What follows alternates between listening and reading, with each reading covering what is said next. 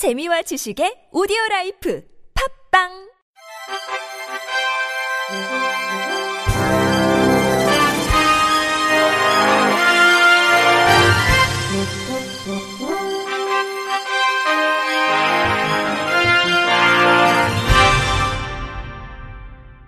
청취자 여러분 안녕하십니까? 8월 29일 수요일 KBIC 뉴스입니다. 장애인 차별 금지 추진 연대는 장애가 있다는 이유로 보호자 동반을 강요해 놀이공원 기구 이용을 제한하는 것은 차별 행위라며 오늘 국가인권위원회에 진정을 제기했습니다. 장애인 차별 금지 추진 연대는 이날 오전 서울 중구 국가인권위원회 앞에서 기자회견을 열고 각각 다른 장애를 가진 이들이 동일한 사유로 놀이기구를 이용할 수 없었다며 놀이기구 이용을 거절한 이유가 명백한 차별 행위이기 때문에 시정을 요구한다며 진정 취지를 설명했습니다. 연대에 따르면 진정인인 청각장애인 배모 씨와 이모 씨는 비장애인 보호자를 동반하지 않았다는 이유로 장애인 우선 탑승 제도를 이용할 수 없었습니다. 뇌변변 장애가 있는 전모 씨는 아이들도 이용하는 놀이기구에서 역시 보호자를 동반하지 않았다는 이유로 이용을 제한당했습니다.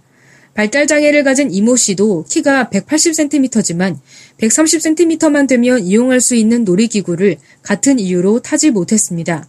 특히 이 씨의 경우 장애가 있어도 모든 놀이기구를 이용할 수 있고 고난도의 놀이기구는 아르바이트생이 함께 탑승해서 지원해줄 수 있다는 설명을 듣고 연간 회원권을 구매해 사용 중이었고 이미 다섯 번이나 사용했는데 여섯 번째 방문에서 갑자기 성인 보호자의 동반 없이는 이용할 수 없다는 통보를 받았습니다. 연대는 놀이공원 측에서는 안전을 이유로 진정인들의 놀이기구 이용을 제한하고 있지만 실제로 놀이기구 운영 시에 발생하는 사고는 운영자의 책임이라며 놀이공원은 이런 책임을 장애인들에게 전가하며 무조건 이용을 제한하고 있다고 비판했습니다.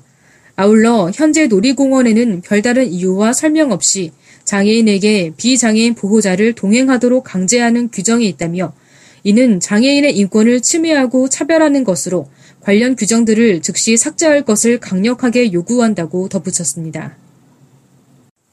일정 규모 이상 건물은 장애인 전용과 여성 우선 주차 구역을 만들어 놓게 돼 있습니다.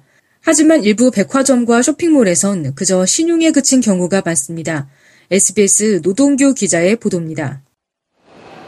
서울 서초구에 있는 한 백화점 지하 주차장입니다. 여성 우선 주차 구역으로 사람들이 줄이어 지나다닙니다. 여성을 위한 주차장을 만들어 놓고는 보행 공간으로 쓰는 겁니다. 아예 차가 들어가지도 못하게 차단봉을 박아놓기도 했습니다.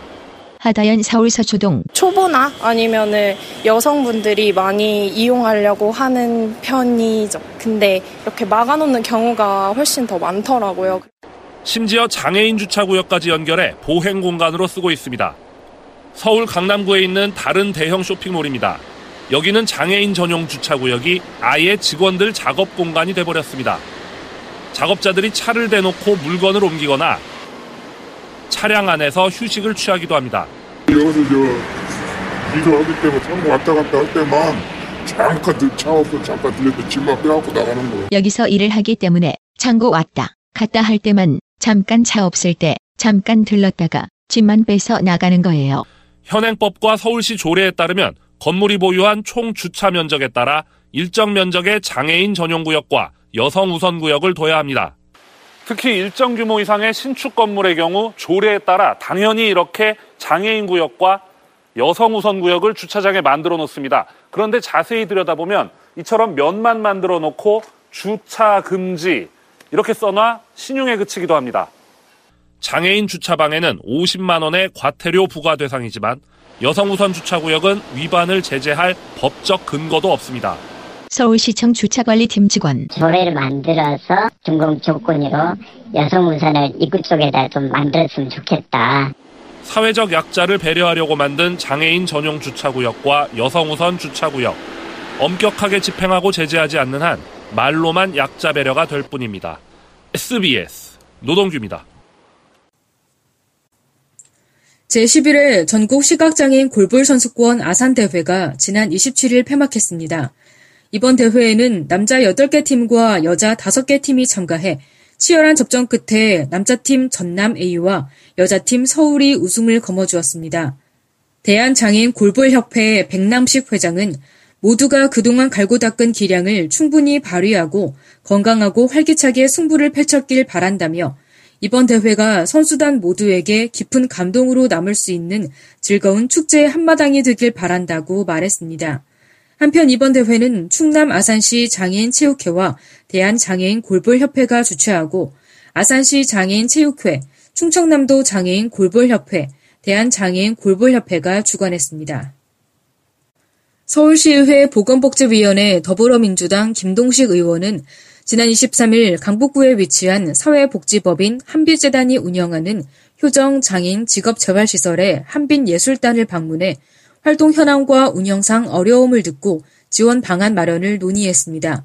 한빛예술단은 뛰어난 음악적 재능과 역량을 갖춘 시각장애인으로 구성된 전문 연주단으로서 음악을 통한 새로운 일자리 모델을 제시해 시각장애인의 자립을 돕고 장애를 극복한 수준 높은 공연을 통해 장애인에 대한 인식 개선뿐만 아니라 생명 존중, 나눔과 배려를 통한 건강한 인성 함양에도 앞장서고 있는 장애인 문화예술단체입니다. 이날 한빛예술단 관계자는 한빛예술단 공연은 지난 2016년 1월 대한민국 최초로 중증 장애인 생산품으로 지정됐고 지난해 보건복지부가 주관한 생명 존중 자살 예방 콘서트에서 자살 유족을 대상으로 한 공연을 비롯해 전국 순회 공연으로 학교, 교도소, 소외 지역을 돌며 희망의 메시지를 전하는 등 활발한 활동을 하고 있다고 밝히며 공연을 보기 전 시민들은 장애인에 대한 편견으로 한빛 예술단의 수준을 저평가하는 경우도 있었지만 공연 관람 후 시민들은 시각장애라는 한계를 극복하고 수준 높은 공연을 보여준 예술단에 큰 감동을 받았다고 표현했으며 재공연 요청 또한 이어지고 있다고 말했습니다. 이어 오늘 10월 4일과 16일에는 각각 예술의 전당 야외 무대와 롯데 콘서트홀에서 공연이 예정돼 있으며 내년에는 서울 브릿지 콘서트라는 타이틀로 생명 존중 사상 고취를 위한 자살 예방 콘서트와 지하철역에서의 위로와 희망 콘서트도 추진할 예정이라며 공연자와 스텝 인건비, 음향, 조명, 이동 경비 등 소요 비용이 만만치 않다. 원활하게 공연을 진행할 수 있도록 지속적인 지원을 해달라고 요청했습니다. 이에 김 의원은 장애인 일자리 창출과 장애 인식 개선에 도움을 주고 음악이 주는 치유의 힘을 더 많은 사람이 경험할 수 있도록 한빛예술단 공연 활동에 대해 관계 공무원과 일반 시민에게 알리고 공감대를 형성할 수 있도록 적극적인 홍보와 지원을 아끼지 않겠다고 말했습니다. 이어 장애인 예술 공연이 생산품으로도 인정받은 만큼 장애인의 활발한 문화예술 활동은 일자리 창출에도 큰 역할을 하게 될 것이라고 강조하며 장애인이 문화예술 활동의 주체로 참여할 수 있는 기회를 확대하기 위한 방안을 마련하기 위해 앞장서겠다고 덧붙였습니다.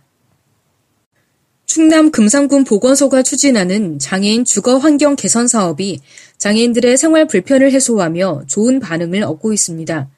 군 보건소와 충남대학교 병원 대전 충청권역 의료재활센터가 연계해 추진하는 이 사업은 장애인의 사회 참여 확대와 삶의 질 향상을 목적으로 마련됐으며 장애인 가정 내 안전장치 설치로 장애인 가족이 보다 편리하고 안전한 생활을 할 수 있는 환경 여건을 만들어주게 됩니다.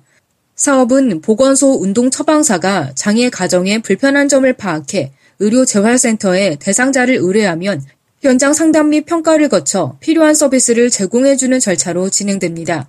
보건소 관계자는 금산 지역 장애인이 신체적, 정서적 스트레스를 느껴오던 주거 환경이 개선된 후 매우 만족해하는 모습에 보람을 느낀다며 사업이 끝날 때까지 매년 계속적으로 발굴 추진하겠다고 말했습니다. 충북 영동군이 노약자, 장애인, 임산부 등을 위한 민원인 배려 창구를 운영해 눈길을 끌고 있습니다. 영동군에 따르면 노약자, 장애인, 임산부가 민원실을 방문했을 때 우선 처리해줘 이용 불편은 최소화하고 민원 서비스 만족도는 높이는 배려 창구를 운영 중입니다. 수요자 중심의 민원 서비스를 위해 어린이를 동반한 민원인이 편하게 업무를 처리할 수 있도록 유아용 의자도 비치했습니다. 군청 민원과를 비롯한 각 읍면 민원실의 민원인을 위한 편의용품도 확충했습니다. 시각장애인이 불편 없이 민원을 해결하고 행정 정보를 접할 수 있도록 점자 민원 안내서도 만들어 비치했습니다. 노인 인구가 많은 영동군 특성을 고려해 지팡이 거치대, 보청기, 확대경, 휠체어 등도 군청과 읍면 민원실에 갖췄습니다.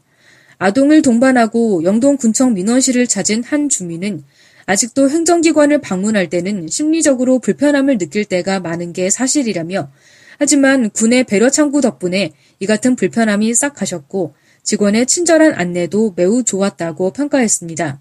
영동군 관계자는 앞으로도 사회적 약자에 대한 관심과 배려가 더욱 확산되도록 다양한 편의 시책을 발굴해 마음으로 다가가는 감동 민원 서비스를 실현하겠다고 말했습니다. 끝으로 날씨입니다. 내일은 전국이 대체로 흐리고 가끔 비가 오겠습니다. 이날 오전까지 서울과 경기도, 강원 영서를 중심으로 강한 비가 내리다 오후부터 차차 그치고 경상도는 밤부터 비가 그치겠습니다. 예상 강수량은 서울과 경기도, 강원 영서 80에서 150mm입니다. 강원 영동과 충청도, 경북 북부, 전라도에는 30에서 80mm, 경북 남부와 경남, 제주도, 울릉도, 독도에는 10에서 50mm의 비가 예상됩니다. 내일 아침 최저 기온은 22도에서 25도, 낮 최고 기온은 27도에서 31도에 이르겠습니다. 바다의 물결은 서해 앞바다 0.5m에서 1m, 남해와 동해 앞바다 0.5m에서 1.5m로 일겠습니다. 이상으로 8월 29일 수요일 KBIC 뉴스를 마칩니다. 지금까지 제작의 권순철, 진행의 홍가연이었습니다. 곧이어 장가영의 클래식 산책이 방송됩니다. 고맙습니다. KBIC